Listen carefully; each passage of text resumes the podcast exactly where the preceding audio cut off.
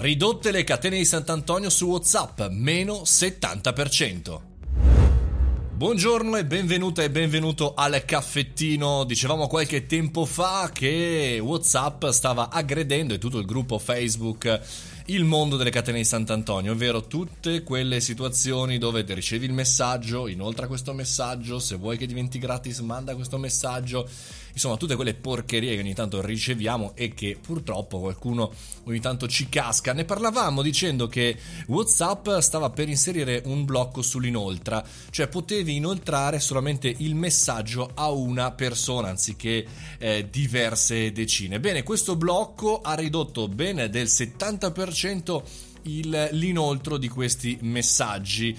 Eh, grande successo, insomma, per quanto riguarda questa vittoria di messaggistica istantanea, perché fondamentalmente Facebook, attraverso WhatsApp, ha deciso di fare la sua parte per combattere le fake news che riguardano il coronavirus. Interessante capire questo aggiornamento perché, insomma, quando si fanno delle azioni, soprattutto in questi grossissimi media, in queste applicazioni, eh, sì, noi citiamo addetti ai lavori le buttate, le notizie, le, i titoli, ma poi difficilmente riusciamo ad andare a recuperare il dato. Ecco, appunto, oggi il caffettino è rivolto a questo, a prendere appunto il dato del 70% che è molto impattante e insomma, a interrogarci su questo, su quanto sia necessario in realtà che le piattaforme come Facebook, come la stessa Google, Amazon, eccetera, eccetera, facciano la loro parte. Non soltanto una piattaforma che ci dà e ci mette a disposizione un programma di messaggistica. In questo caso Facebook ci ha ritenuto a ribadire che WhatsApp è un programma di messaggistica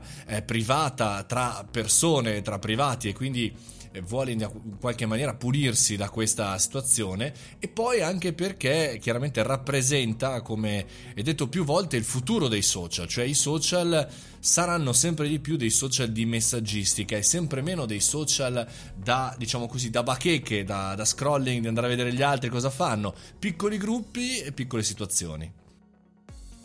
E quindi continuare, continuare da questa parte, ma ogni tanto dobbiamo ricordarci che eh, insomma questa, questo esperimento ha funzionato, funziona e possiamo e dobbiamo trovarne degli altri, non è possibile chiaramente adattare questa funzionalità a Facebook per dire, eh, oppure a, a, Messenger, beh a Messenger potremmo bloccare l'inoltre, però sarebbe meglio lavorare su qualcosa da agire eh, subito sulla piattaforma di Facebook e sugli altri eh, social. Eh, non c'è una vera e propria soluzione per il problema delle fake news se non cercare di bloccare o agire alla fonte anche attraverso eh, Google nel penalizzare tutti quei siti che in qualche maniera eh, alimentano la possibilità di eh, fake news. Il vero problema è che non c'è un motore automatico, non c'è un algoritmo, non c'è nulla ad oggi nel 2020 per capire se una notizia è vera oppure una notizia è falsa. Tutto qui e tutto controllo umano da parte di queste piattaforme.